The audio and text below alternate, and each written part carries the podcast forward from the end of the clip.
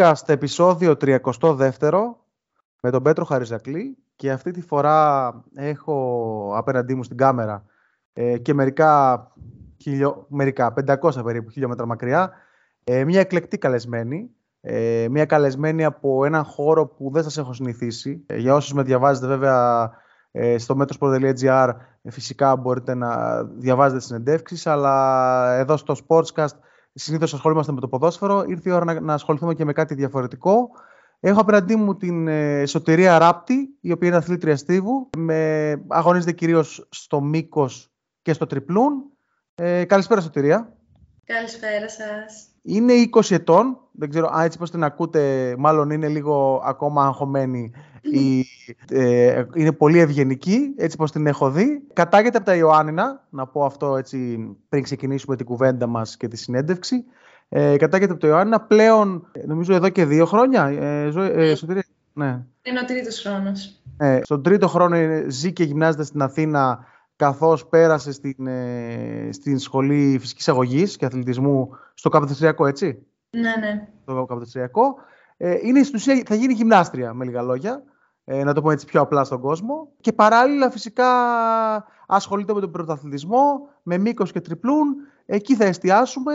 Ε, είναι μια νεαρή αθλήτρια η οποία έχει πολύ ταλέντο και έχει καταφέρει να, είναι, να έχει ανωδική πορεία όλα αυτά τα χρόνια.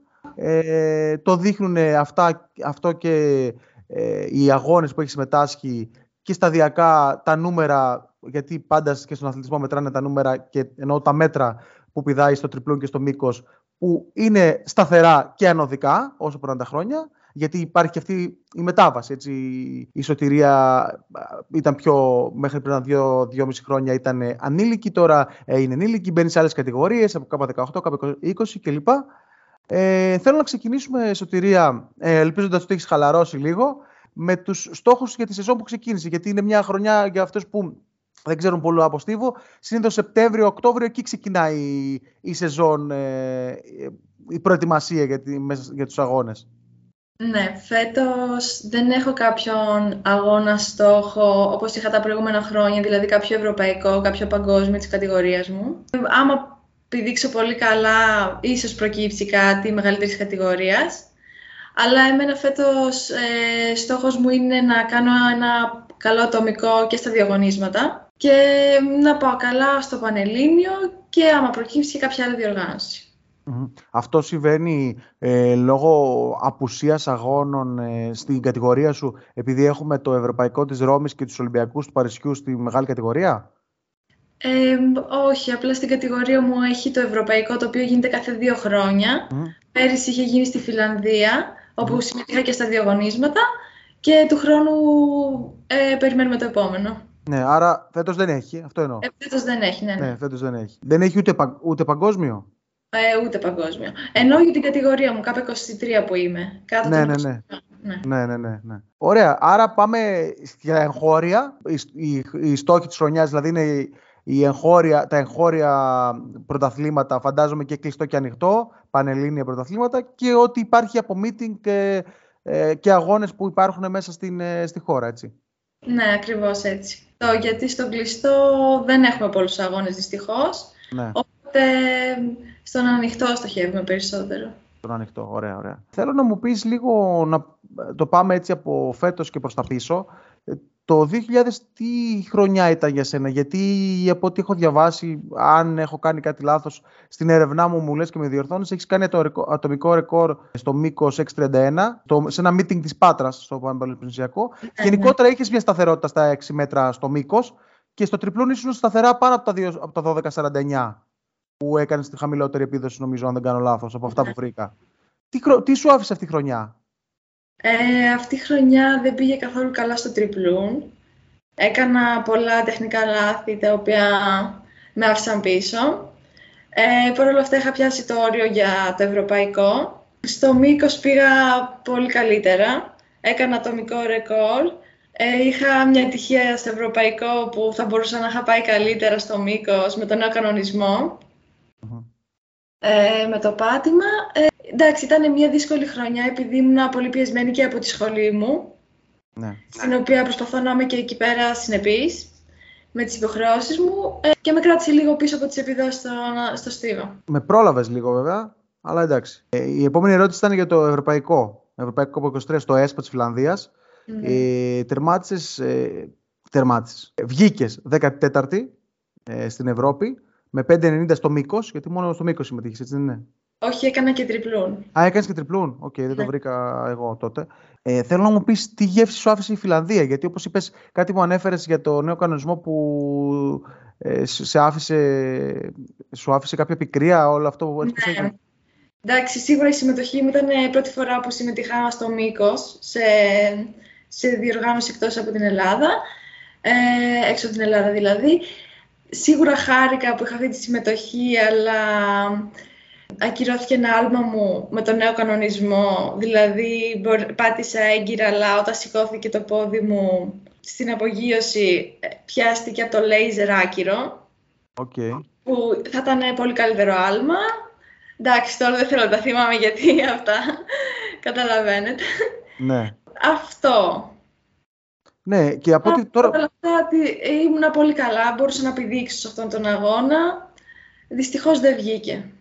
Ναι. Τώρα που το έψαξα λίγο παραπάνω καθώς μιλούσες, ε, είναι τυχαίο ότι, ότι και στους δύο αγώνες, στον προκριματικό, δηλαδή ότι δεν πέρασες τον τελικό, αλλά ναι. βγήκες και στα δύο 14 συνολικά, συνολική, ή κάτι λάθος κάνει World Athletics. Δεν νομίζω να είχα βγει 14η.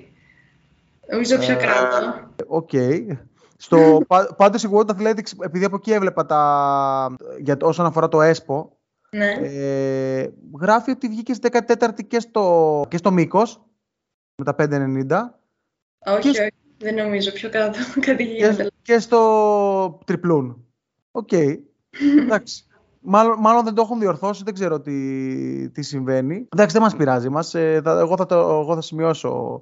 Ε, σημασία έχει ότι δεν πέρασες το τελικό και ότι ε, ήταν, ήταν πιο δύσκολο στο τριπλούν και απλά το πρόβλημα που είχες ήταν μόνο στο μήκος.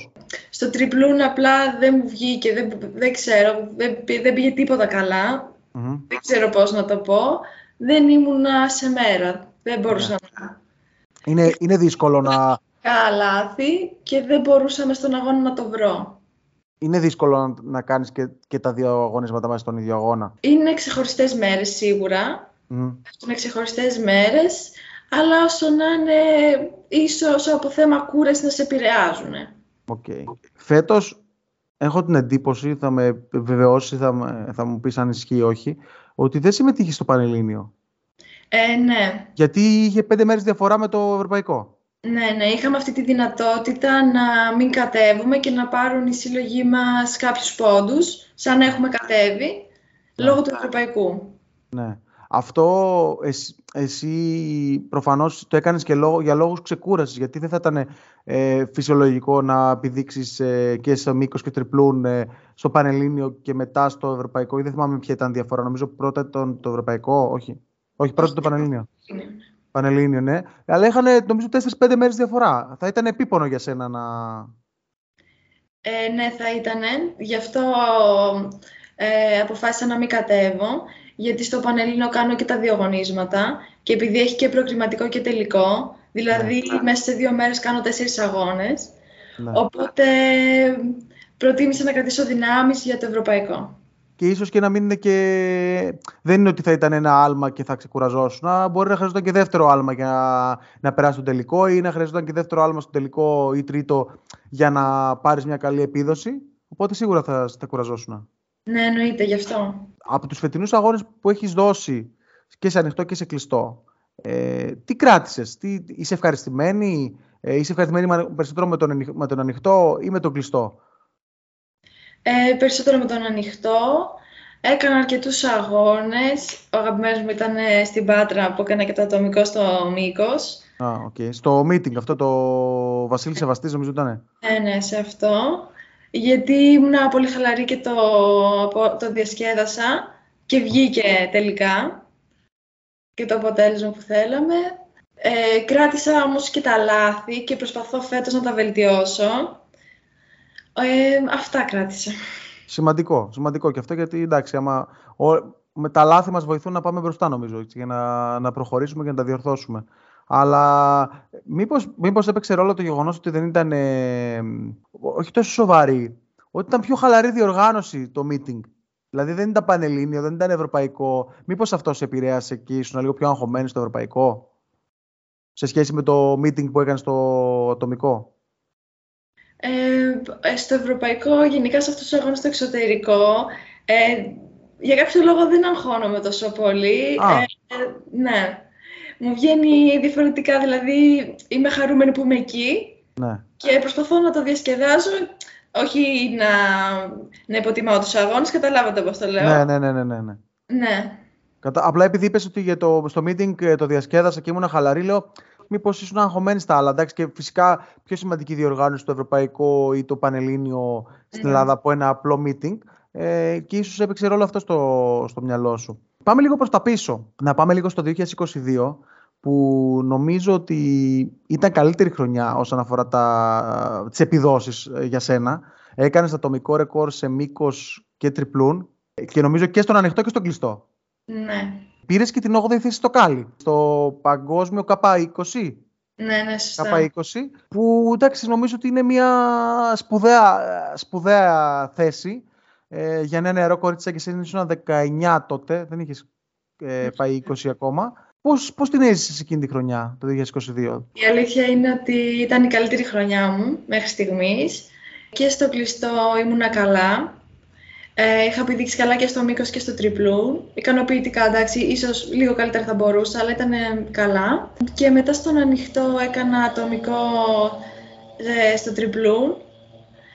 Και στο κάλι και εκεί πέρα πήγα καλά. Έκανα μια καλή επίδοση. Ε, θα μπορούσα βέβαια να είχα πηδήξει λίγο καλύτερα, αλλά είμαι πάρα πολύ ικανοποιημένη με τη θέση. Και ήταν ε, μια πολύ επιτυχημένη χρονιά για μένα. Εντάξει, νομίζω ότι το γεγονός ότι πέρασε τον τελικό ήταν το πρώτο που στο Κάλι. Ναι. Ήταν το, το πρώτο που σε ένοιαζε ε, εκείνη τη στιγμή, παρά ότι η επίδοση, η θέση κλπ. Νομίζω ότι όταν. Νομίζω δεν, έχεις, δεν είναι η πρώτη φορά που πας σε παγκόσμιο, αλλά όταν ανεβαίνεις σε ηλικιακές κατηγορίες και πας σε ακόμα πιο ψηλά ε, παγκόσμιο, ενώ πιο δύσκολα τη κατηγορία σου, ε, νομίζω ότι πρώτος στόχος είναι ο τελικός. Ναι. Και επειδή σε εμάς το αγώνισμά μας μπαίνει στο τελικό η δωδεκάδα, μπαίνει η δωδεκάδα, ναι. κάνουν τρία άλματα και η οχτάδα κάνει άλλα τρία. Ναι, ναι, ναι. Και πρώτη φορά μπήκα και σε οχτάδα. Ναι. Οπότε είχες την ευκαιρία να κάνεις και τα άλλα τρία ναι. που ναι. ήθελες. Ναι, ήταν σημαντικό. Βέβαια, νομίζω ότι το, πώς να το χαρακτηρίσω, το highlight της σεζόν του 2022 ήταν το Βελιγράδι, το Βαλκανικό κλειστού. Ναι, εκεί πέρα είχα Με... τα μετάλλια γι' αυτό. Ναι, δύο μετάλλια, χάλκινο μετάλλιο στο μήκος και αργυρός στο τριπλούν. Ναι. Και ήταν τα πρώτα σου διεθνή μετάλλια, έτσι. Ναι. Ε, τι σήμαιναν για σένα.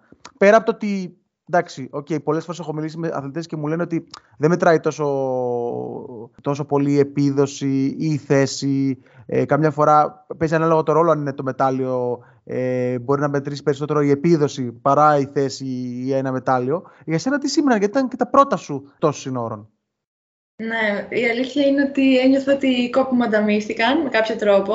Ήταν και τα μετάλλια σαν μετάλλια, αλλά ήταν και οι επιδόσεις μου αξιόλογες σε αυτόν τον αγώνα. Οπότε η ικανοποίηση ήταν διπλή. Ήταν ο συνδυασμός δηλαδή με λίγα λόγια. Ναι. ναι. Ναι, Και νομίζω ότι αν δεν κάνω λάθος, γιατί στο Κάλι πήγες μόνο για τριπλούν, σωστά; Ναι, μόνο για τριπλούν. Αλλά έχω την εντύπωση ότι στο, στο, στο Βαλκανικό έκανες ένα, εκατοστό, ένα εκατοστό παραπάνω από το Κάλι. Ε, έκανες ελαφρώς παραπάνω, νομίζω. Ναι. ναι. ναι. Οπότε Βέβαια ήταν, ήταν νωρίτερα το Φεβρουάριο και ήταν κλειστός και νομίζω ότι τα διαχωρίζετε εσείς οι αθλητές, τον κλειστό και τον ανοιχτό, γιατί είναι άλλες οι δυσκολίες. Τον κλειστό ναι. δεν έχετε τον καιρό, δεν έχετε τον άνεμο κλπ. ή κάποια βροχή. Δεν θυμάμαι τι και. Δεν, είχε και... δεν ήταν και πολύ κακός ο καιρός, νομίζω, στο Κάλι, αν θυμάμαι καλά. Ε, δεν ήταν πολύ κακός, είχε πολύ υγρασία. Έβρεχε τις Ναι, κάποια μέρες σας έβρεχε, νομίζω, θυμάμαι. Ναι, εγώ ευτυχώς δεν είχα βροχή. Ε, αλλά είναι και το υψόμετρο, είναι όλα αυτά που πρέπει να τα συνηθίσεις. Ναι. Είχαμε πάει μέρες πριν. Ε, πιστεύω ήμουνα καλά από θέμα καιρού. Δεν είχα κάποιο πρόβλημα. ε, τώρα που παρότι έχω το κομμάτι των ερωτήσεων να πάω παρακάτω, θέλω αφού πιάσαμε το κάλι. Εντάξει, το Βελιγράδι κοντά, ε, ΕΣΠΟ πήγες στη Φιλανδία, Ευρώπη. Ήταν το, νομίζω δεν ήταν το πρώτο, θα το πω παρακάτω, αλλά ε, δεν ήταν το πρώτο ε, ταξίδι σου εκτός Ευρώπης με το Στίβο, αλλά ήταν το πρώτο στη Νότια Αμερική. Πώς ήταν να πας στην Κολομβία, τώρα έτσι ξαφνικά 19 χρονών; Ε, από ό,τι θυμάμαι που είχα μιλήσει με τα υπόλοιπα παιδιά, ε, ήσασταν λίγο συσσαγωγικά περιορισμένοι γιατί, από την αποστολή, γιατί είναι και λίγο επικίνδυνα και γιατί δεν είχατε χρόνο, γιατί πήγατε εκεί για να αγωνιστείτε. Αλλά πώς το έζησες, ήταν μια διαφορετική εμπειρία; Ε, ναι, εντάξει, εννοείται είναι διαφορετική εμπειρία. Είναι πολύ μακρινό ταξίδι. Ε, δεν είμαστε συνηθισμένοι. Είχαμε και το jet lag που πρώτη φορά το, ε, το ζω.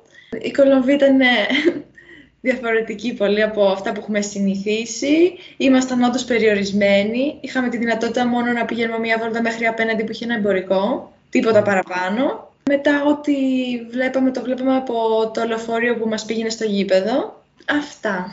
Είναι λίγο να το πω έτσι, ε, κρίμα να πεις ότι φτάνεις στην άλλη άκρη του κόσμου και να μην μπορείς να δεις ε, δύο πράγματα, έτσι.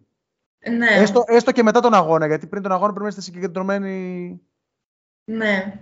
Θα θέλαμε να, να είχαμε μια ακόμη μέρα να, να βλέπαμε εκεί πέρα τα μέρη, αλλά δεν γινόταν. Δεν γινόταν. Και έπρεπε να, είναι και οργανωμένο, γιατί όπως είπαμε ήταν, είναι σχετικά επικίνδυνα εκεί. Αλλά και το jet lag που, που ανέφερες πριν ήταν, νομίζω, πήγατε μέσω Νέα Υόρκης, αν δεν κάνω λάθος. Ναι, ναι. ναι. Έβλεπα εκεί τις φωτογραφίες σας ε, που ανεβάζετε στην. Ε, Πώς λέγεται, Times Square. Ναι, ναι. ναι, ναι. Που ανεβάζατε, που πήγατε εκεί.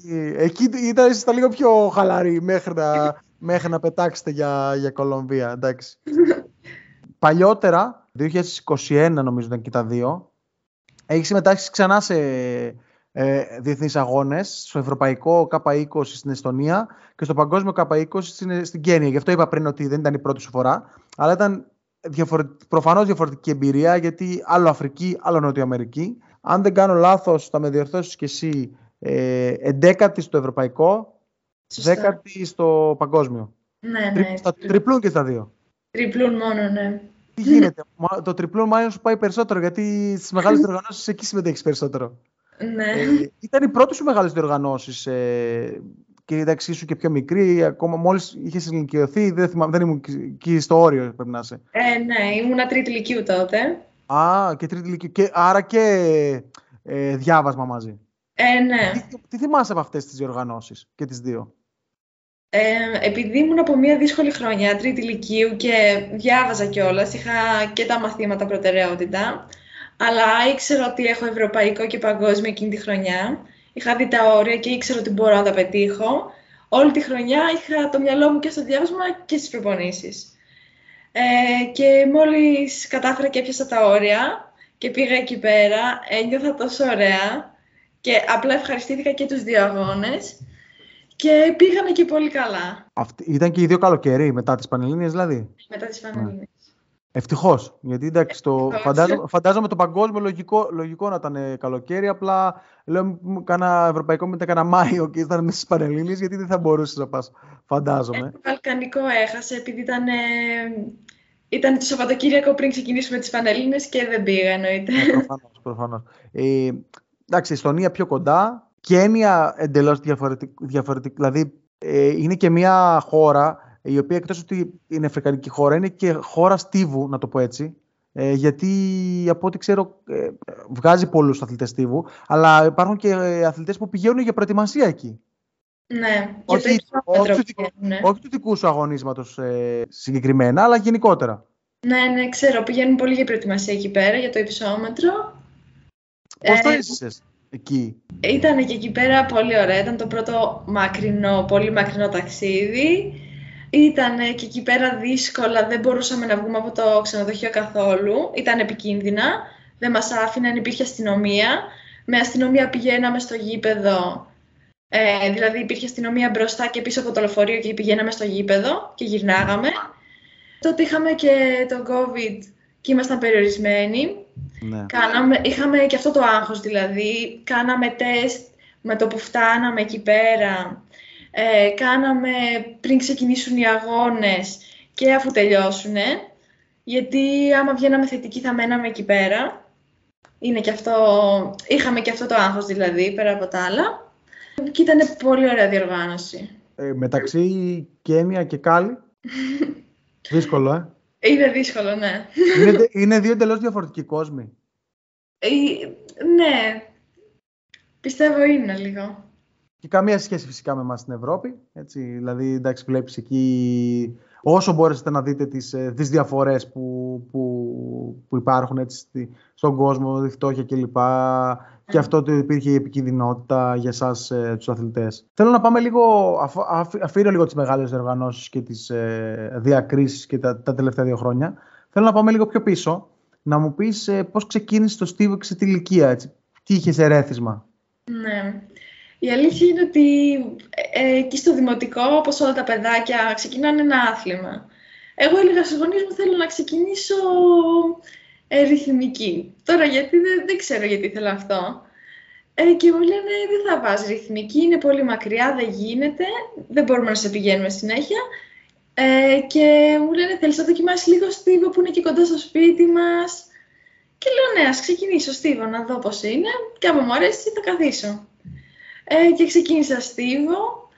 Ε, στην αρχή κάναμε όλα τα αγωνίσματα ε, και μετά από ένα σημείο, όσο πιο είχαμε κλείσει, συνεχίζαμε με αυτό.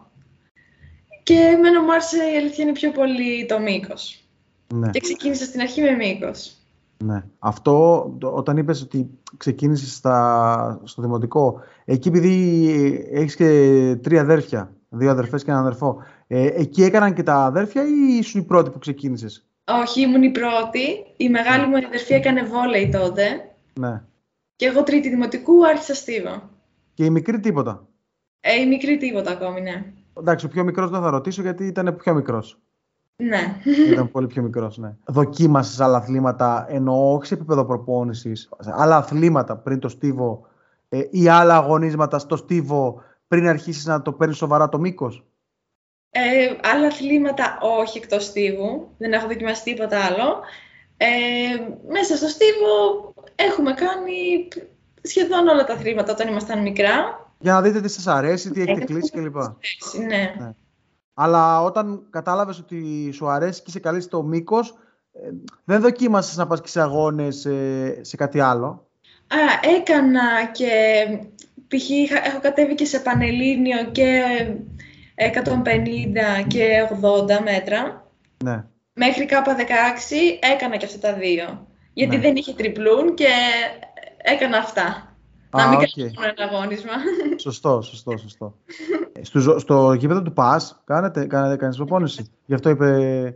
Ναι. Που έχει αρκετά, αρκετά καλό κομμάτι στίβου. Ε, δεν είναι ότι είναι... Είναι προσεγμένο τουλάχιστον τα τελευταία χρόνια. Δεν ξέρω αν είσαι πιο μικρή. Ναι. Ναι, το ταρτάνι δεν ήταν... Ναι. Ε, παλιά δεν ήταν τόσο καλά. Ε, το, ε, έγινε το, ένα πανελλήνιο και είχε φτιαχτεί τότε, πριν από το πανελλήνιο. Τότε, πριν... που έγινε, τότε που έγινε γαλάζιο.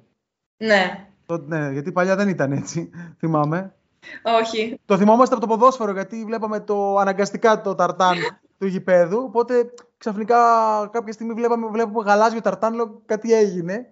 Αλλά ok, okay, ναι. Ε, τώρα που πες για το ότι έκανες και άλλα, άλλα αγωνίσματα πριν του τριπλούν, ε, κάπου είδα ότι φέτος έτρεξες ε, στο Κ23 στο Πανελλήνιο ε, ε, στο, στο 4x100. Ναι. Για το, για, έτσι, γιατί, για, για, φαντάζομαι στο, για το, πώς το, για, για, για το σύλλογο, όχι για κάτι παραπάνω. Ναι, για το σύλλογο. Γενικά τρέχω στα σκητάλες από μικρή. Ναι. Έχουμε νικήσει και πανελλήνια και τέτοια. Ε, απλά φέτος θέλαμε να τρέξουμε με τις αδερφές μου. Ναι. Σκητάλη, γιατί ήμασταν επιτέλους στην ίδια κατηγορία όλες. Ναι. Και θέλαμε να τρέξουμε μια σκητάλη. Και το καταφέρατε; Ε, καταφέραμε, βγήκαμε δεύτερες. Ωραία, ωραία. Ναι. Σημα, σημαντικό. Από τις τέσσερις δηλαδή οι τρεις ήταν ράπτη. Ε, ναι, ναι. Η τέταρτη ποια ήταν για να μην την αδικήσουμε; Ε, η Ελευθερία Νταβόνη. Okay. Γυρνάω πίσω στο, ε, στο πώς ξεκίνησε ο στίβος. Αρχίζεις, ε, είσαι καλή, ε, εστιάζεις στο μήκος. Σε εκείνη την ηλικία κατηγορία μου λες δεν είχε τριπλούν. Μετά μπήκες στο τριπλούν στη ζωή σου. Φαντάζομαι αρχές γυμνασίου, κάπου εκεί. Το τριπλούν μπαίνει πρώτη λυκείου. Α, πιο αργά. Οκ. Ναι. Γιατί είναι πιο... Δι... Ναι. Στο ναι, εξήγησε στον κόσμο, ναι. Ε, έκανα μήκος. Ε, αυτό συμβαίνει γιατί είναι πιο απαιτητικό για το σώμα, δεν είναι τόσο εύκολο; Ε, ναι, επειδή είναι δύσκολο, έχει μεγάλη επιβάρυνση. Ναι. Ε, τώρα πλέον έχουν βάλει το τετραπλούν, ναι. που δεν έχει κουτσό, για το γυμνάσιο. Ναι. Ε, εγώ τότε που ήμουν σε αυτές τις κατηγορίες δεν το είχα, οπότε και στα Πανελλήνια έχω κάνει και 150. Okay. 150 μέτρα. Ναι. Εντάξει, άρα τα 4x100 δεν σου είναι και πολύ δύσκολο αν έχεις κάνει 150 μέτρα. Ναι, ναι. Εντάξει. Εντάξει και το, εσείς οι αθλητές του Στίβου επειδή έχετε αυτή τη μοναξιά, το ότι το αγώνισμα είναι μοναχικό να το πω έτσι, πολλοί μου έχουν πει ότι θέλουμε να κάνουμε και σκητάλη ανεξαρτήτως αν είμαστε, στο, αν είμαστε στις ταχύτητες, έστω για, για το σύλλογο, για το χαβαλέ, έτσι, για, για την εμπειρία, γιατί σου δίνει μια αίσθηση συλλογικότητας, έτσι. Ναι, επειδή δεν το συναντάμε αυτό, ε, το θέλουμε, το αναζητάμε και ε, είναι πολύ ωραίο. Αναξάρτητα από το αποτέλεσμα, στο τέλος υπάρχει ικανοποίηση. Σου, σου, δίνει, σου δίνει μια άλλη αίσθηση, έτσι. Ναι, ναι. Τώρα θα πάω σε μια δύσκολη ερώτηση. Αλλά νομίζω ότι έχεις απαντήσει σε όλα που σε έχω ρωτήσει μέχρι στιγμής, οπότε νομίζω θα απαντήσεις σε αυτό. Τι προτιμάς, μήκος ή τριπλούν; ε, έπρεπε να κάνω και μια δύσκολη. Είναι, είναι όντως πολύ δύσκολη ερώτηση. Αλήθεια, δεν, δεν μπορώ να απαντήσω. Αλήθεια. Ναι. Το λέω από ποια άποψη. Ότι όταν ήσουν πιο μικρή, αναγκαστικά έκανες μόνο μήκος. Νομίζω ότι οι μεγαλύτερες διακρίσεις σου μέχρι στιγμής είναι στο τριπλούν. Σωστά. Οπότε και επειδή ξέρω ότι ε, σε αυτή την ηλικία που είσαι, μπορείς να τα κάνεις και τα δύο, αλλά κάποια στιγμή στο μέλλον θα πρέπει να εστιάσεις. Φαντάζομαι τώρα αυτό το ξέρει η προπονήτρια σου καλύτερα. Θα πρέπει να εστιάσεις σε ένα από τα δύο. Ναι. Όταν σταματήσεις να είσαι και κάπα 23 για παράδειγμα, φαντάζομαι θα πρέπει να εστιάσει ένα από τα δύο και στο άλλο απλά θα το κάνεις βοηθητικά. Γιατί ξέρω ότι είναι παρόμοια η προπόνηση. Ναι. Εντάξει, έχει κάποιες διαφορές στα τεχνικά κομμάτια, αλλά είναι και παρόμοια ή σχεδόν ίδια η προπόνηση. Ε, αν σου λέγει τώρα κάποιος να διαλέξει, με πολύ δυσκολία θα, θα διάλεγες κάτι; Δεν ξέρω, αλήθεια, αλήθεια, τώρα δεν μπορώ να το απαντήσω. Δεν ξέρεις. Εντάξει, ναι. okay. Δεκτό, δεκτό. Εντάξει, πιστεύω ότι όταν θα έρθει η ώρα, θα το έχεις συζητήσει με την προπονητριά σου, θα έχει γίνει μια συζήτηση, θα δεις. Ε, γιατί πιστεύω ότι δεν είναι μόνο και το, οι επιδόσεις που κάνεις. Θεωρώ ότι είναι και τι, η επιβάρυνση, είναι το τι, σου, τι μπορεί να σου αρέσει περισσότερο. Εντάξει, προφανώς δεν θα το αφήσεις το άλλο, απλά να εστιάσεις αυτό που δεν ξέρω, μπορείς να τα καταφέρεις καλύτερα. Ναι, κάπως τα... ναι. Να πάω σε λίγο, μια πιο, λίγο πιο εύκολη. Mm-hmm. Ας πούμε ότι κάνεις και τα δύο, που τα κάνεις έτσι κι αλλιώς και τα δύο. Άρα δεν θα σε πω τριπλουνίστρια, γιατί δεν είσαι δεν μόνο τριπλίστρια, ούτε μικίστρια. Θα πω, ε, θα πω αθλήτρια στίβου, θα το γενικεύσω, μέχρι να αποφασίσεις. Ε, ανοιχτό ή κλειστό; Ανοιχτό, σίγουρα. Ανοιχτό. Εδώ είμαστε σίγουροι στην απάντηση. Σίγουρα, γιατί, σίγουρα. Γιατί, γιατί στο, στον ανοιχτό έχει περάσει πολύς καιρός, έχεις κάνει καλύτερη προετοιμασία. Μ' αρέσει κιόλας που Μπορείς να έχεις έτσι έναν ευνοϊκό άνεμο. υπάρχει έτσι και το, πώς να το πω, ε, μπορείς να έχεις τον άνεμο, είσαι έξω, οι επιδόσεις γίνονται πάντα καλύτερες ε, στον ανοιχτό. Είναι πολλά πράγματα. Ίσως, ίσως και, ναι, αλλά μπορεί να είναι και αρνητικό το γεγονός του καιρού, έτσι. Γιατί μπορεί να σε περάσει και αρνητικά ο άνεμος, μπορεί να έχει βροχή, μπορεί, μπορεί να έχει υγρασία. Ε, Συνήθως το καλοκαίρι δεν συμβαίνει αυτό. Είναι σπάνιο. Εκτός αν είσαι στο ΕΣΠΟ. ναι. Στο Ναϊρόμπι το έχω πάθει. Α, και στο Ναϊρόμπι. Ναι. Το, στο ΕΣΠΟ έβρεχε ή δεν θυμάμαι, ή εγώ θυμάμαι λάθος. Ε, είχε αέρα. Είχε αέρα. Α, στο, όχι, στο Κάλι έβρεχε. Στο Κάλι, λάθος, ναι. Ναι, εντάξει, γιατί Ναϊρόμπι και Κάλι νομίζω είναι άλλο ημισφαίριο, οπότε. Ε, γενικά προτιμάω τον ανοιχτό γιατί έχουμε κάνει και καλύτερη προετοιμασία. Στο κλειστό δεν έχουμε και πολλούς αγώνες, οπότε συνήθως δεν τον έχουμε και ε, στόχο. Ναι. Ε, αυτά. Ναι. Ε, δεν έχει και στην κατηγορία σου, γιατί, γιατί νομίζω πιο όταν θα είσαι αποκλειστικά στην κατηγορία των γυναικών, θα μπορείς να πηγαίνεις και σε κάποια meeting, φαντάζομαι, κλειστού στο εξωτερικό. Ναι. Γιατί τώρα στην Ελλάδα δεν γίνονται και τα τρελά meeting, όπως ξέρουμε. Ξαναγυρνάω στην προηγούμενη ερώτηση τη δύσκολη, αλλά την, ε, όχι την αλλάζω, θα την, θα την ε, παραφράσω λίγο. Πού είναι πιο εύκολο να διακριθείς, μήκος ή τριπλούν; Ε, πιστεύω πως το τριπλούν είναι πιο εύκολο να διακριθείς, γιατί θεωρείται λίγο πιο δύσκολο αγώνισμα ε, και δεν, δεν είναι οι συμμετοχές τόσο πολλές όσο είναι στο μήκος. Άρα έχεις λιγότερο το αγωνισμό. Ε, πιστεύω πως ναι. ναι. Okay. Η επόμενη ερώτηση είναι πιο εύκολη και πιο, πιο ανάλαφη, πιο χαλαρή. Θέλω να μου πεις ποιες θεωρείς σημαντικότερες διακρίσεις για σένα. Ανεξαρτήτως αν ήταν μετάλλιο, αν ήταν καλή θέση, ε, σαν διάκριση στο στίβο. Θα ξεκινήσω από την πρώτη διάκριση που, που μου είχε πει ότι ναι, εδώ είμαστε. Ε, όταν ήμουν στο K16 είχα βγει πρώτη στο μήκος και είχα κάνει και την καλύτερη επίδοση ε, K16, στην κατηγορία K16. Σε Πανελλήνιο; Σε Πανελλήνιο, ναι. Και είχα σπάσει αυτό το ρεκόρ δεν λέγεται πανελλήνιο ρεκόρ στην κατηγορία αυτή, λέγεται καλύτερη επίδοση. Οπότε ναι. είχα σπάσει την επίδοση μετά από 30 χρόνια. Okay. Που είχε η προηγούμενη κοπέλα. Ήταν η πρώτη σημαντική διάκριση για μένα και την έχω κρατήσει. Και μετά θα πω η 8η θέση στο τριπλούν στο Κάλι, στο παγκόσμιο. Αλλάζω το, το συνέστημα. Πάμε λίγο στο, όχι αρνητικό, αλλά όχι στο θετικό. Κάποιες φορές, ε, σωτηρία, δεν έρχονται οι διακρίσεις. Γιατί ένας αγώνας δεν θα πηγαίνει όπως θα ήθελες. Ε, όπως μου έχεις πει και εσύ, ότι κάποιοι αγώνες μπορεί να μην σου βγει, να μην είσαι στη μέρα σου. Ε, μπορεί να σε επηρεάσει η υγρασία, ο καιρός, ο αέρας, η βροχή, οτιδήποτε. Ένας τραυματισμός. Ε, όταν συμβαίνει αυτό, γιατί δεν θέλω να το χαρακτηρίσω αποτυχία, γιατί δεν είναι αποτυχία, είναι απλά δεν έρχεται η διάκριση.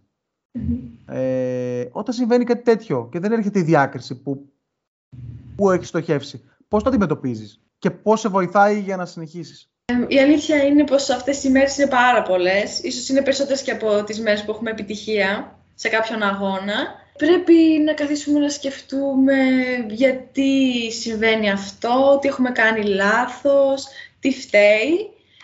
Να τα βάλουμε όλα κάτω και να το πάρουμε αυτό ως δύναμη να, να γίνουμε καλύτεροι, να βελτιώσουμε τα λάθη μας και στον επόμενο αγώνα να τα πάμε πολύ καλύτερα. Σίγουρα υπάρχει στεναχώρια και απογοήτευση, αλλά πιστεύω ότι εμένα προσωπικά ε, μετά γίνεται πείσμα για να βελτιώσω τα λάθη μου και στον επόμενο αγώνα να, να έχω θετικά συναισθήματα. Πάμε σε μια ερώτηση με δύο σκέλη. Θέλω να μου πεις ποιον αγώνα δεν θα ξεχάσεις ποτέ από αυτούς που έχεις κάνει μέχρι στιγμής. Για οποιονδήποτε λόγο. Ανεξαρτήτως αν ήταν ε, διάκριση, μετάλλιο, καλή επίδοση, οτιδήποτε. Ε, ή ατομικό ρεκόρ. Μπορεί να είναι για κάποιον άλλο λόγο που δεν θα το ξεχάσεις. Και αν υπάρχει κάποιος αγώνας που αν σου δινόταν η δυνατότητα να τον ξανακάνεις, θα ήθελες να τον ξανακάνεις και να αλλάξεις κάτι από αυτά που, που έκανες, να το κάνεις κάτι διαφορετικά για να πάει αυτό που δεν θα ξεχάσω είναι την πρώτη μέρα στο Πανελλήνιο K16. Είχα κάνει δύο αγωνίσματα, είχα κάνει 150 και μήκος. Είχα πάει και στα δύο πάρα πολύ καλά. Είχα, ε, είχα βγει πρώτη και στα δύο. Είχα κάνει τέσσερις αγώνες εκείνη τη μέρα. Ήμουν και μικρή τότε και είχα κάνει και το Πανελλήνιο ρεκόρ στο μήκος και δεν το είχα καταλάβει. Ναι. Αυτό δεν το ξεχάσεις ποτέ; Ναι, δεν θα το ξεχάσω ποτέ αυτόν τον αγώνα. Το Πανελλήνιο αυτό που ήταν στην Πατρά. Ε, όχι, ήταν στην Καβάλα. Γιατί, ρωτάω γιατί 9 στα 10 Πανελλήνια στην Πάτρα γίνεται πλέον, λόγω, λόγω του καλού σταδίου. Ναι, ε, ναι. του Παπαλοπολισιακού. Και λέω, αν και πιο μικρές κατηγορίες γίνονται και αλλού, αλλά τα στάδια, τα στάδια δεν είναι τόσο, τόσο, τόσο καλά. Για να, φαντάζομαι στην Καβάλα ήταν για να πάτε στο Πανελλήνιο K16. Mm-hmm. Γιατί σε καλή κατάσταση. Ο αγώνας που θα ήθελες να, ξανα, να ξανακάνεις; Στο ευρωπαϊκό πέρυσι θα ήθελα να τον ξανακάνω και θα άλλαζα ίσως το μήκος, ε, να είμαι λίγο πιο προσεκτική στα τελευταία βήματα και να, να κάνω μια καλύτερη επίδοση. Α, για το ΕΣΠΟ μιλάμε. Ναι, για το ΕΣΠΟ. Ναι, ναι. Άρα στο τριπλούν δεν θα άλλαζε κάτι. Στο τριπλούν ήθελε όλα αλλαγή, οπότε τι να πρωτοπώ. Α, εντάξει. Εγώ για καλό πήγα να το πω. Λέω μπας και... Μπας και... Μπας και... ήθελε όλα αλλαγή. Μπας και βγάλεις απάντηση μόνη σου στο τι, τι, το τι προτιμάς. Αλλά ε, έτσι θα λέω μικίστρια, παύλα, τριπλίστρια. Έτσι θα σε βάζω. Ε, θα στα χαρακτηρίζουμε. Ε, αν και είσαι μόλις 20 ετών, όπως είπα πριν από λίγες μέρες τα έκλεισες, έχεις ζήσει αρκετά πράγματα στο Στίβο ε, έχεις ζήσει πράγματα που παιδιά στην ηλικία σου δεν τα έχουν ζήσει. Έτσι. Πιθανότητα αυτό έχεις, σου έχει στερήσει κάποιες παρέες, κάποιες εξόδους και κάποιες θυσίες. Έχεις πάει στην Αφρική, έχεις πάει στην Νότια Αμερική, έχεις πάει στην Ευρώπη, έχεις κάνει πανελλήνια πρωταθλήματα, ε, παράλληλα διάβαζες. Ποια είναι η πιο δυνατή σου στιγμή στο Στίβο, Δηλαδή. Δυνα... Αν... Πιο συναισθηματικά δυνατή, να το πω έτσι. Πιο, που σου βγάλει πιο πολύ συνέστημα. Ε, για παράδειγμα, να είσαι, να είσαι τραυματισμένη, ελαφρώς τραυματισμένη και να πήδηξες σε κάποιον αγώνα και να, να έβγαλες την επίδοση, να σου βγάλε ένα, ένα ξέσπασμα, μια κραυγή. Κάτι τέτοιο εννοώ πιο, πιο δυνατή στιγμή. Ε, ναι, ήταν στο, στην, Κολομ, στην Κολομβία, ναι, στο παγκόσμιο.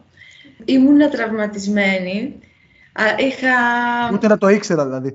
Ναι, ήμουν τραυματισμένη, αλλά τότε ήταν οι μέρες που είχα συνέρθει λίγο. Είχα το δικέφαλό μου.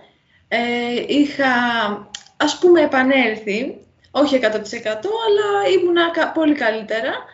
Και ήταν και ο αγώνας λίγο περίεργος, ε, γιατί έκανα το τελευταίο μου άλμα στον προκριματικό και νόμιζα ότι δεν έχω περάσει. Ναι. Και πήγα να, ε, να στεναχωρηθώ και μετά είδα ότι πέρασα και ήταν αυτή η γρήγορη αλλαγή στα συναισθήματα ε, γιατί είχα δουλέψει πάρα πολύ για αυτόν τον αγώνα και ένιωσα ανακούφιση όταν πέρασα στον τελικό. Ναι. Γι' αυτό. Ναι, ναι, είναι, α, α, ακριβώς ε, αυτό είχα στο μυαλό μου. Ναι. Ε, ένα, μια δυνατή στιγμή που Εντάξει, μπορεί να μην ε, ε, μεταφερόταν από τη, από τη λύπη στη χαρά. Μπορεί να γινόταν το αντίστροφο. Ε, μπορεί να έχει κάνει ένα τεράστιο άλμα και να, να μην έχει καταλάβει ότι είχε ακυρωθεί και αφού ε, να ήταν στο όριο τέλος πάντων. Ε, αλλά είναι όντως πάρα πολύ την στιγμή γιατί όταν λες, πηδάω στο τελευταίο άλμα, δεν ξέρω αν έχω προκριθεί, θέλω να στεναχωρηθώ και μετά προφανώς κοίταξες τον πίνακα και είδες ότι έχεις προκριθεί, είδες αυτό το Q το... Γιατί το προηγούμενο γκρουπ είχε κάνει πιο πριν ε, τον αγώνα. Ναι. Και μετά εγώ στο δεύτερο γκρουπ. Ναι.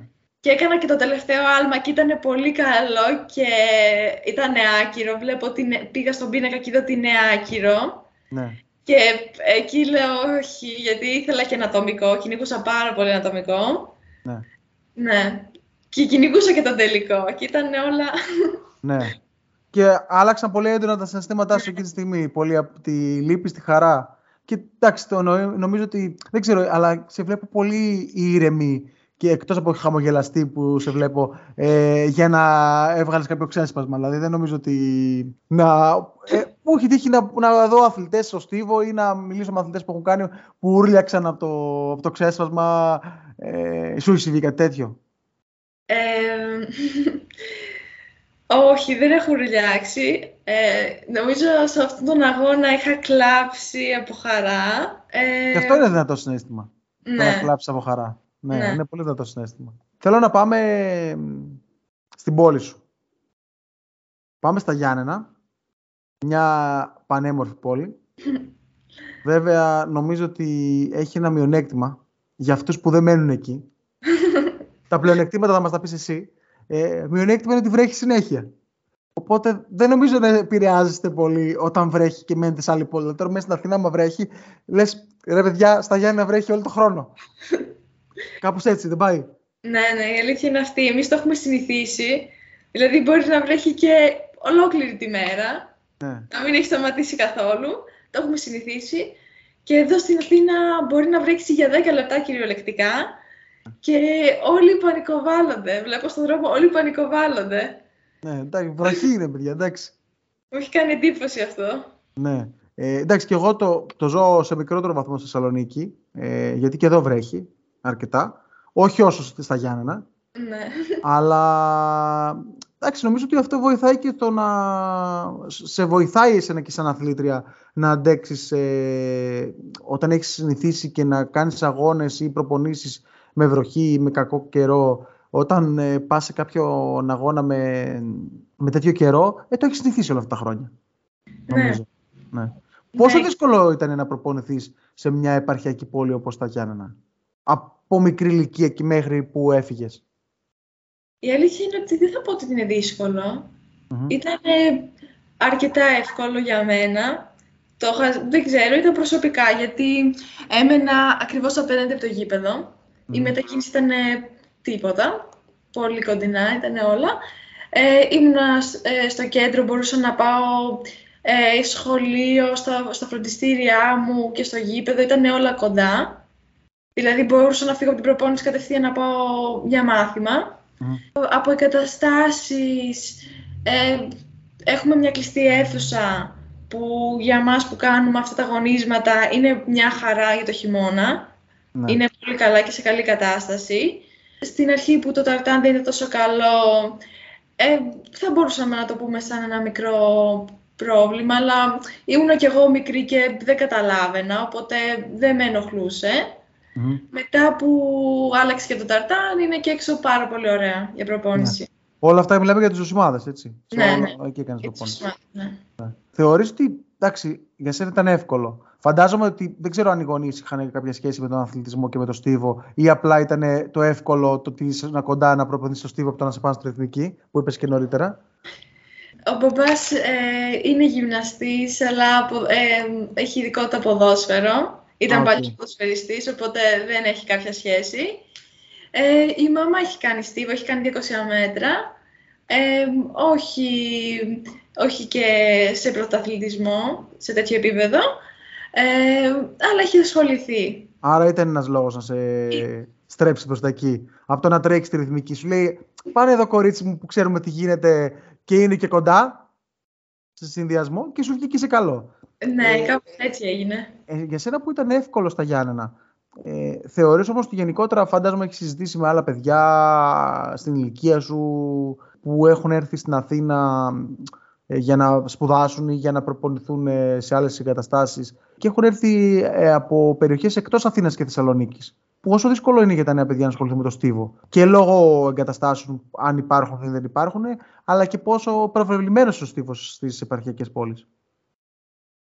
Ε, δεν ξέρω, ε, δεν μου έχει τύχει κάτι τέτοιο να το έχω συζητήσει ενώ ότι, και να μου έχουν πει ότι είχαν τέτοιες δυσκολίες ότι ο στίβος δεν είναι, δεν προωθείται τόσο πολύ στις επαρχιακές πόλεις. Δεν μου έχει τύχει, δεν ξέρω για τις άλλες επαρχίες. Ε, από όποιον έχω μιλήσει, ο στίβος είναι πολύ... Ασχολ, ασχολούνται. Ούτε Δηλαδή από και άποψη εμάς- εγκαταστάσεων. Ε, από άποψη εγκαταστάσεων, ναι. Ναι. Ναι. Γιατί το έχω ακούσει γι' αυτό το λέω. Από εγκαταστάσεις, ναι. Να μην, Είναι- ανα- να, μην εγκατασ- αναφέρω, να μην αναφέρω ονόματα που τους ξέρεις, δηλαδή που ήσασταν μαζί στο Κάλι. Όχι, δεν έχω πρόβλημα. Ε, τα έχουμε συζητήσει και ε, σε συνέντευξη με το Γιάννη τον Κορακίδη π.χ. που κάνα προπόνηση στη, στο Κιλκί στις Μάνδρες που αν δεν ήταν ο προπονητής που είχε τότε δεν θα μπορούσαν να κάνουν προπόνηση γιατί δεν υπήρχε τρόπος να κάνουν, ε, δεν υπήρχε κλωβός και το, τον έφτιαξαν μόνοι τους οπότε θέλω να πω ότι ε, όταν υπάρχει, ε, μπορεί να μην υπάρχει προώθηση του στίβου ή μπορεί να μην υπάρχουν καταστάσεις, μπορεί να είναι ένα, ένας εισαγωγικά ένας δρόμος να οδηγήσουν εκτός στίβου τα παιδιά. Αυτό εννοώ. Ναι, α- ναι, αυτό είναι σίγουρα. Ναι, το έχεις ακούσει και εσύ αυτό θέλω να πω. Μμ, Πλέον προπονείσαι στην Αθήνα. Έτσι. ναι. Ε, τρία τρίτο χρόνο, ε, μπήκες στον τρίτο χρόνο. Είναι καλύτερα τα πράγματα από τα, από τα Γιάννα σε επίπεδο εγκαταστάσεων. Γιατί έχουμε ακούσει πολλά για τις εγκαταστάσεις της Αθήνας. Και καλά και κακά. Είναι ότι ε, δεν είναι και καλύτερα τα πράγματα. Μπορώ να πω ότι και στα Γιάννα ίσως ήταν και καλύτερα. Ναι. Ε, ε, εγώ προπονούμε στον Άγιο Δημήτριο. Ε, φέτος έφτιαξαν το ταρτάν το μισό. Έκανα κάτι διορθώσεις. Ε, τώρα είναι αρκετά καλά. Κλειστό δεν έχουμε. Α, δεν έχετε αίθουσα μέσα δηλαδή. Κλειστό όχι δεν έχουμε. Ε, πηγαίνουμε, πηγαίναμε το χειμώνα στον Άγιο Κοσμά όταν χρειαζότανε. Ε, αλλά και ο Άγιος Κοσμάς θα κλείσει. Οπότε εδώ στα, στα νότια δεν, έχουμε κάποιο, δεν θα έχουμε κάποιο κλειστό. Ναι. και μέχρι στιγμής δεν έχει αναφερθεί κάτι ότι θα φτιαχτεί κάποιο άλλο. Το ΆΚΑ επίσης που έχει κλειστό μας πέφτει πολύ μακριά σαν απόσταση. Ε, και, και, και κοντά να ήταν όταν βρέχει όσοι κάνουν εκεί προπόνηση χρειάζονται ομπρέλα. Και αυτό, ναι. Δεν έχω πέμβαση. Ε, ναι, αυτό βλέπουμε από, το, από τον Τεντόγλου και τα υπόλοιπα παιδιά που κάνουν εκεί με τον κύριο Πομάσκη και με όλους τους υπόλοιπους ε, προπονητές. Ε, χρειάζονται ομπρέλα για να κάνουν προπόνηση μέχρι και στο κλειστό. Οπότε... Ναι, και δεν έχει και θέρμανση, οπότε είναι λες και κάνεις έξω. Ναι. Και εκεί πέρα. Ναι. Άρα καλύτερα τα Γιάννη από πέντε εγκαταστάσεων από την Αθήνα. ναι. Αυτό φαντάζομαι ότι το ότι προπονήσεις στα Νότια και στον Άγιο Δημήτριο παίζει ρόλο με, ε, σε σχέση με την προπονήτριά σου. Ε, ναι. Η οποία είναι, αν, δεν, αν βρήκα σωστά, η κυρία Δέσποινα Παπαβασιλάκη. Ναι, σωστά. Τι σημαίνει για σένα, εκτός ότι φαντάζομαι δεν, δεν, δεν είχε την ίδια προπονήτρια όταν ήσουν στα Γιάννενα; Όχι, όχι. Ναι. Εδώ και τώρα πάμε στο τρίτο χρόνο της εργασίας. Είμαι πολύ ευχαριστημένη, υπάρχει συνεννόηση. Ε, στην προπόνηση ε, με βοηθάει πάρα πολύ. Ε, τα βρίσκουμε και με τις ώρες και με, το, με τη σχολή μου. Ε, είναι όλα καλά. Πολύ σημαντικό αυτό. Είναι, ναι, πολύ σημαντικό. Ε, ήταν στοχευμένη η επιλογή να έρθεις ε, στην Αθήνα να κάνεις με την κυρία Παπαβασιλάκη ή αφού ήρθες μετά ε, αφού ήρθα στην Αθήνα, μετά έψαξα για προπονητή. Ναι, ναι. ναι. Okay. Και στο group είστε, ε, με ποιους άλλους είσαι; Ε, στο group είμαι με τον Ανδρέα Αντωνακόπουλο που είναι μικίστας. Φέτος ήρθε και η Νίκη Ποηραζίδη, κάνει μήκος και αυτή. Είμαι με, το, ε, με τον Μάριο και τον Μανώλη Λιλί. Ο ένας κάνει ύψος, ο άλλος κάνει μήκος. Και έχουμε και άλλα παιδιά. Είμαστε αρκετοί φέτος. Είστε, είστε αρκετοί, είστε αρκετοί. Θέλω να μου πεις λίγο τι ρόλο έπαιξε η οικογένειά σου που είπαμε για τη μαμά το να ασχοληθεί με τον Στίβο, ε, το είπαμε αυτό το κομμάτι. Είπαμε ότι η μαμά σε όθησε ουσιαστικά για να μην πας στη ρυθμική και γιατί έκανε και εκείνη Στίβο, αλλά και γιατί ήταν κοντά. Αλλά στη συνέχεια στο να συνεχίσεις να ασχολείσαι και πόσο σε στηρίζουν σε αυτό το κομμάτι. Ε, με στηρίζουν πάρα πολύ και εμένα και όλα μου τα αδέρφια. Ε, βλέπουν ότι μας αρέσει πάρα πολύ και ότι ασχολούμαστε καθημερινά με αυτό και μας στηρίζουν σε όλα, σε όλες τις επιλογές που κάνουμε. Έρχονται στους αγώνες, μας βλέπουν, μας υποστηρίζουν και εκεί πέρα. Εσύ ό,τι χρειαστούμε είναι δίπλα μας. Υπήρξε στιγμή που τα προηγούμενα χρόνια, παιδί μου, εσύ ζοριζόσουν με το κομμάτι το να συνδυάσεις με τα μαθήματα κλπ. Και, και σκέφτηκες, Ω, θα τα παρατήσω και να προστίβω και θα κάνω μόνο τα μαθήματα και ένας από τους δύο γονείς ή και οι δύο σου είπαν όχι, ε, συνέχισε, είσαι καλή, αφού το αγαπάς κλπ. Όχι, η αλήθεια είναι δεν το είχα πει ποτέ αυτό. Άρα είσαι πολύ... σου αρέσει πάρα πολύ και είσαι και πολύ αφοσιωμένη. Ναι. ναι. Σημαντικό, σημαντικό. Ε, από ό,τι μου είπες και, και έχω βρει κιόλας και από ό,τι μου είπαμε και offer, έχεις δύο αδερφές που ασχολούνται με το στίβο. Ναι. Η ζωή είναι και αυτή με το μήκος και λιγότερο με το τριπλούν. Όχι, είναι πιο πολύ με το τριπλού. Α, με το Ναι, συγγνώμη. ναι. Λες να αποφασίσει αυτή η πρώτη για σένα, ποια μετασχοληθεί. Ε, νομίζω αυτή είναι το τριπλούν. Το έχει αποφασίσει. Ναι, σίγουρα. Απλά κάνει και μήκος ε, βοηθητικά. Ναι, ναι. Και μια μεγαλύτερη, την Αναστασία, ε, η οποία είναι 400. Ναι. Μένει καμία από τις δύο Αθηνά ή και οι δύο; Όχι, καμία δεν μένει. Καμία; Όχι. Ναι, ναι. Α, α, λόγω, εσύ μόνο λόγω σπουδών όμως, δηλαδή δεν το σκέφτηκες άμα ε, λόγω, λόγω προπόνησης και λόγω επιτυχιών να κατέβεις Αθήνα; Ε, όχι, για τις σπουδές κατέβηκα η αλήθεια είναι. Ναι, okay. ναι αλλά συνδυασμός. Συνδυασμός.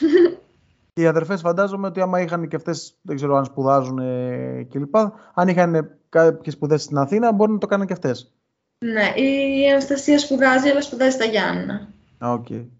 Η άλλη είναι, η άλλη είναι πιο μικρή, ε. Ναι, δίνει φέτος Πανελλήνιε. Φέτος Πανελλήνιε. Ε, εντάξει, μπορεί να περάσει και αυτή στην Αθήνα και να την έχεις του χρόνου μαζί. Ναι.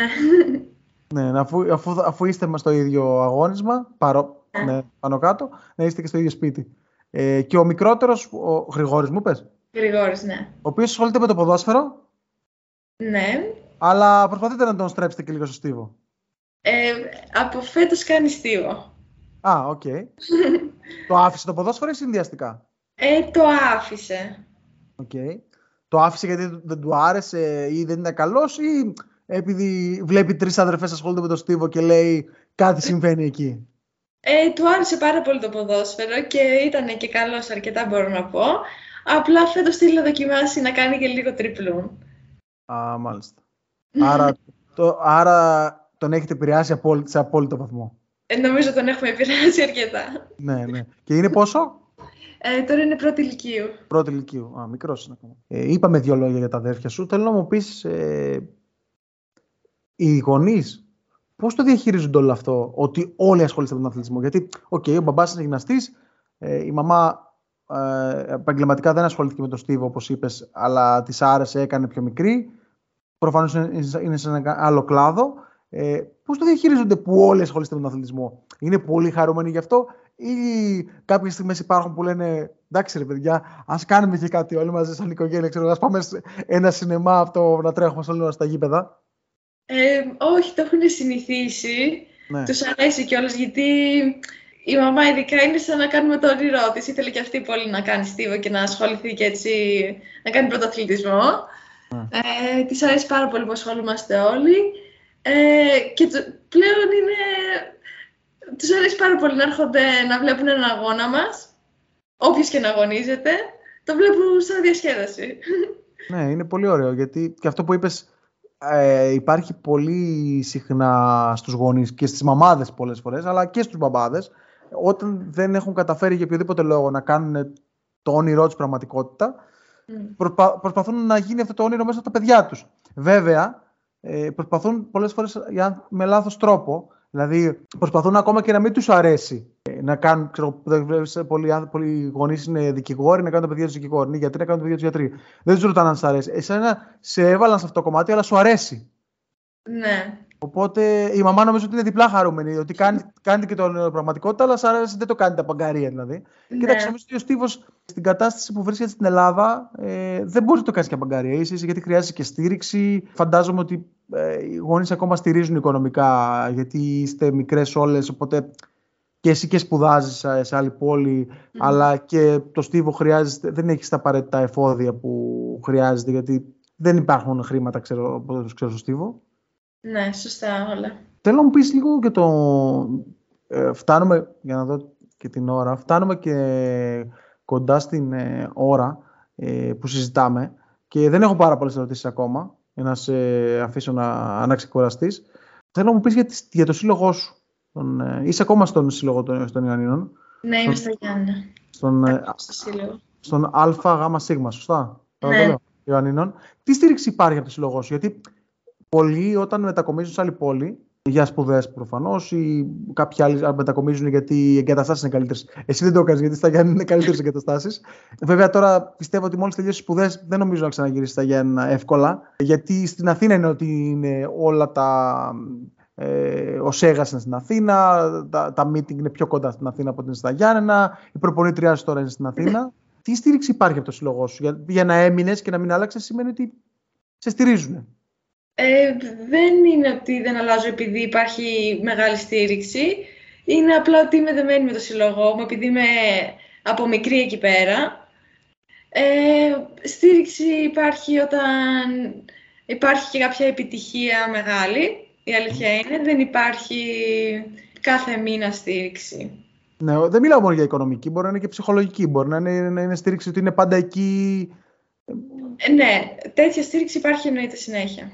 Ναι. Εντάξει, οικονομική προφανώς... με το σύλλογο, δεν, δεν ήθελα να αλλάξω.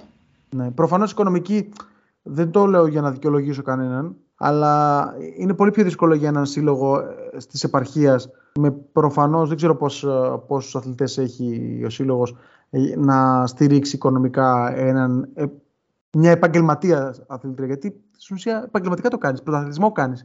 Έχεις στάσεις παγκόσμια, ευρωπαϊκά, ε, ίσως στην εθνική, ή στην, εθνική, στην εθνική της κατηγορίας σου εννοώ. Όλο αυτό ε, για, είναι και μια διαφήμιση για το σύλλογό σου, αλλά και απ' την άλλη όταν δεν υπάρχουν οι απαραίτητοι πόροι και είσαι μια θεωρητικά μικρή, όχι από τις μικρότερες, αλλά μικρή πόλη, εντάξει, δύσκολο ότι μπορούν και οι άνθρωποι πιστεύω ότι το κάνουν. Ναι, το κάνω. Ε, πρώτη τελευταία ερώτηση. Εύκολη. Ω, εύκολη. ναι, εύκολη, εύκολη. Αφού, αφού δεν έχεις απαντήσει μόνο σε μία, σιγά. Ε, Πώς καταφέρνεις να συνδυάζεις τις σπουδές με τον πρωταθλητισμό, ε, Πίστευα ότι θα είναι πιο εύκολο από ό,τι είναι. Η αλήθεια είναι. Στη σχολή μου είναι σχεδόν όλα τα μαθήματα υποχρεωτικά. Ναι. Ε, υπάρχουν απουσίες δηλαδή. Και δεν δικαιούμαστε πολλές, δηλαδή μόνο μία, το πολύ δύο σε κάθε μάθημα.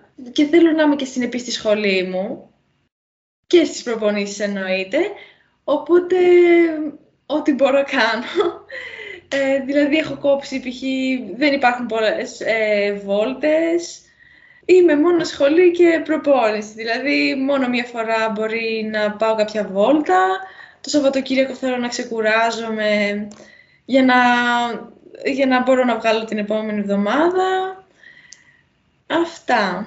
Ναι. Ε, μου είπες πριν ότι η προπονήτριά σου, η κυρία Παπασιλάκη, υπάρχει συνεννόηση όσον αφορά τις, προ... τις ώρες. Φαντάζομαι το φιξάρετε όσον αφορά το πότε έχεις μαθήματα. Αλλά από τους καθηγητές δεν υπάρχει κάποια, όχι ειδική μεταχείριση, αλλά κάποια κατανόηση. Δηλαδή, παιδιά, δεν, δεν πάω για καφέ.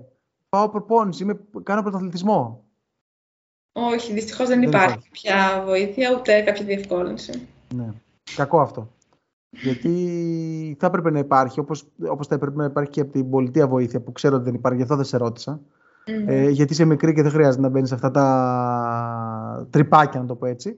Αλλά ξέρω ότι η πολιτεία δεν βοηθάει τους αθλητές του Στίβου όσο θα έπρεπε να βοηθάει. Αλλά νομίζω ότι ε, όπως ξέρω εγώ όλοι κοιτάνε το... να βγουν τη φωτογραφία όταν, ε, και να έρθουν στο αεροδρόμιο να σας υποδεχτούν όταν παίρνετε μια καλή θέση, μια επίδοση, ένα μετάλλιο. Έτσι πρέπει να, να τουλάχιστον να προσπαθήσουν, δηλαδή, ε, ακόμα και για το πανεπιστήμιο που είσαι και για τη σχολή, παρότι είναι άμεσα συνειβασμένοι με τον πρωταθλητισμό και νομίζω ότι φταίει η μπαμπάς γιατί πήγες για γίνει γυμνάστρια. Γιατί ο μπαμπάς γυμναστής, όχι; ο μπαμπάς ε, δεν δε με ώθησε να πάω εκεί. Α, όχι. Λόγω του πρωταθλητισμού. Εγώ, εγώ το ήθελα μόνη μου πολύ. Ναι, εντάξει, τον έβλεπες όμως ε, γυμναστής ο μπαμπάς. Δεν είναι πιο. Υπάρχει ένας. Ναι, εγώ τον, εγώ τον είχα σαν πρότυπο, αλλά δεν είναι ότι ποτέ μου είπε αυτός. Μήπως θες να πας στη γυμναστική ακαδημία; Ναι, ok. Okay. Εντάξει, τον έβλεπες μέσα στο σπίτι όμως. Ναι, ναι, εντάξει, το είχες σαν πρότυπο. Ε, ναι, και είναι σημαντικό, δηλαδή και για το πανεπιστήμιό σου φαντάζομαι ότι είναι μια διαφήμιση. Εντάξει, στο εξωτερικό υπάρχει στην Αμερική, π.χ. που ακούω πολλούς στιβίστες που πηγαίνουν εκεί και συνδυάζουν τις σπουδές με τον πρωταθλητισμό. Ε, είναι, είναι διαφήμιση για αυτούς, ε, για το πανεπιστήμιο, να έχει κάποιον που, που κάνει πρωταθλητισμό, ανεξαρτήτως τις επιδόσεις που έχει. Και βλέπω ότι και εσάς δεν υπάρχει κατανόηση και θα ήταν καλύτερο να, να υπάρχει. Πάμε και στην τελευταία Πολύ εύκολη. Εγώ δεν έχω βρει, έχω βρει τα δύο τρίτα που θέλω να σε ρωτήσω, αλλά ok, okay, θα, θα μου πεις Θέλω να μου πεις τρεις λέξεις που σε χαρακτηρίζουν. Ως άνθρωπο φυσικά, έτσι. Ναι. Θα το σκεφτώ ένα λεπτάκι. Ναι. Εγώ βρήκα δύο λέξεις. Τη μία επειδή σε βλέπω και την άλλη επειδή από τα λεγόμενά σου. Αλλά την τρίτη θέλω, αν συμφωνήσουμε θα σας πω. Ε, την τρίτη δεν ξέρω, δεν προσπαθώ να καταλάβω. Ωραία, θα, θα πω ήρεμη, μου έχουν πει κιόλας. Είμαι πολύ ε, τακτική σε ό,τι κάνω. Πολύ προσιλωμένη. Ε, και τρίτη, να ακούσω και εσύ τι έχεις πει για μένα. Ναι. Πώς με την τρίτη. Η, πρώτη που, θα, που θα, θα έβαζα είναι χαμογελαστή. Γιατί καθ' όλη τη διάρκεια της συνέντευξης, παρότι όσοι μας, όσοι μας, όσοι μας ακούν αυτή τη στιγμή ε, στο podcast ε, δεν ε, μας βλέπουν, ε, αλλά εγώ που σε βλέπω, γιατί κάνουμε βίντεο κλίση, ε, βλέπω ότι δεν έχει σταματήσει να χαμογελάσει, είσαι ένα χαμογελαστό παιδί και χαίρομαι γι' αυτό. Και η δεύτερη είναι που δεν την περίμενα, έτσι πως έβλεπα και από αυτά που είχα δει και από τη συνομιλία που είχαμε ε, και όσα έχω δει στα social σου, ε, ότι είσαι πεισματάρα. Με την καλή την έννοια. Γιατί εσύ μου το έβγαλες μέσα στην κουβέντα όταν μου είπες ότι όταν συζητούσαμε για, το, για τις μη επιτυχίες και μου λες αυτό γίνεται πείσμα για την επόμενη φορά, το είπες ναι. τόσο έντονα που νομίζω ότι το, αυτό το καλό το πείσμα το έχεις. Ναι. Και το ήρεμη το σκέφτηκα μετά και που το είπες, αλλά και γιατί είσαι ήρεμος άνθρωπος. Έτσι μου βγάζει μια, μια ηρεμία. Άρα βάλαμε τέσσερις. Ήρεμη, χαμογελαστή, πεισματά, πεισματάρας σε χαρακτηρίζει. Θεωρείς; Ναι. ναι. Έτσι όπως... Ε, Με την καλή έννοια προφανώς, ναι. Ε, και, και προσιλωμένη. Ήρεμη δύναμη μου λένε όλοι. Ήρεμη έτσι, δύναμη. με χαρακτε- Ήρεμη ναι, δύναμη, έτσι με ναι. χαρακτηρίζουν. Είναι δύναμη. Είναι ωραίο. Είναι, είναι ωραίο. Είναι ωραίο. Και κάτι τώρα τελευταίο που μου ήρθε. Είπες, για- γιατί μου ήρθε στην κουβέντα, ξέρεις, πολλές φορές ε, κάνουμε το, το script, το τι να ρωτήσουμε και μέσα από την κουβέντα έρχονται και άλλες ερωτήσεις που προκύπτουν από την κουβέντα. Είπες ότι δεν είσαι συνέχεια σχολή και προπόνηση και λίγες βόλτες κλπ. Τι κάνεις τον ελεύθερο χρόνο, τι είναι αυτό που πέρα από το να ξεκουράζεσαι γιατί το χρειάζεται για τον αθλητισμό, ε, τι είναι αυτό που αν πεις ότι έχω μία μέρα και θέλω να πω ότι, ότι αυτή τη μέρα πέρασα καλά και δεν ασχολήθηκα ούτε με τη σχολή μου, που προφανώς μου αρέσει για να πήγα εκεί, ούτε με τον πρωταθλητισμό, που προφανώς και μου αρέσει γι' αυτό είμαι πρωταθλήτρια. Τι θα έκανες, μερικά πράγματα δηλαδή που θα έκανες. Ναι. Ε, θα μου άρεσε να πάω μια βόλτα έτσι για περπάτημα. Ε, και εκεί στο κέντρο της Αθήνας είναι πολύ ωραία. Στα ναφιώτικα εκεί πάνω που δεν σου θυμίζει τόσο πολύ Αθήνα. Μ' αρέσει. Ε, μ, γενικά και εδώ, και εδώ κοντά που μένω θα μου άρεσε έτσι μια βόλτα χαλαρή. Θα μου άρεσε να δω μια ταινία είτε στο σινεμά είτε και στο σπίτι πιο χαλαρά. Κάτι τέτοιο θα προτιμούσα. Άρα αυτά κάνεις τον ελεύθερο σου χρόνο, κυρίως. Ναι, γιατί θε- θέλω ξεκούραση, οπότε θέλω κάτι ξεκούραστο. Ναι. Ή να βγω έξω για φαγητό, κάτι τέτοιο. Εντάξει, δεν θα σου λέγα ταξίδια, που εμένα είναι αγάπη μου μεγάλη, αλλά γιατί εσύ τα κάνεις με το στίβο. Οπότε δεν προλαβαίνεις κιόλας. Ε, ε, κου, κου, πολλές φορές το, το ταξίδι, την ξεκούραση φέρει και κούραση, γιατί τρέχεις να τα δεις όλα. Ε, αλλά εσείς δυστυχώς στο στίβο δεν, τα έχετε- δεν το έχετε αυτό το κομμάτι, γιατί πάτε για ένα σκοπό, για ένα στόχο και είναι λίγο, λίγο δύσκολο. Ε, νομίζω ότι ε, αφού ξεπεράσαμε και από τη μία ώρα και παραπάνω, ήταν μια πάρα πολύ ωραία συνέντευξη, τη, τη χάρηκα πάρα πολύ. Κι εγώ. Ε, πιστεύω ότι θα βγει πάρα πολύ καλή. Θα μας ακούν τώρα όσοι έχουν αντέξει μέχρι τη μία ώρα και να μας ακούνε. πιστεύω θα μας, το, θα μας το πούνε. Θα ήθελα να σε ευχαριστήσω που, που αποδέχτηκες την πρόσκληση για συνέντευξη για το 32ο επεισόδιο του Sportscast. Και εγώ ευχαριστώ πάρα πολύ. Και είναι χαρά μου που μίλησα. Και θα χαρώ να τα πούμε και σε κάποιο γήπεδο κάποια στιγμή από κοντά να σε γνωρίσω καλύτερα, να δούμε κάποια επιτυχία σου. Αν και σε βλέπουμε στα, ε, σε κάποια streaming, σε κάποια αγώνες που υπάρχουν πιο μεγάλες και μακάρι ε, να κάνεις την έκπληξη φέτος, θα πω εγώ, και να, να δούμε, δεν ξέρω πόσο μακριά, βέβαια εγώ είμαι λίγο, δεν είμαι τόσο, σχετικό, τόσο σχετικός, δεν είμαι τόσο με τα όρια, αλλά δεν θα έλεγα Ολυμπιακούς, αλλά δεν θα είναι μια ευχάριστη έκπληξη ένα ευρωπαϊκό της Ρώμης. Μακάρι. Θα το Δεν ήθελα ξέρω, να πο- δεν ξέρω πόσο, μακριά είναι, πόσο μακριά είσαι στα όρια και επειδή είσαι και πιο μικρή θεωρητικά στο γυναικών είναι ακόμη πιο μεγάλα τα όρια για σένα. Ναι, είναι. Ε, αλλά μακάρι να υπάρξει αυτή η έκπληξη. Αλλά ακόμα και να μην υπάρξει, έχεις όλα τα χρόνια μπροστά σου και είσαι ένα ταλαντούχο παιδί για να τα καταφέρεις. Και πάλι σε ευχαριστώ και ε, εγώ. για τη συμμετοχή σου στο σημερινό επεισόδιο του Sportscast. Ε, και για όσους μας ακούσατε θέλω να, ε, να σας πω ότι μπορείτε να ακούσετε το αυτό το επεισόδιο σε Anchor, Spotify, Google Podcast και τις επόμενες μέρες θα υπάρξει και στο, στο YouTube στο κανάλι του Sportscast. Να είστε όλοι καλά.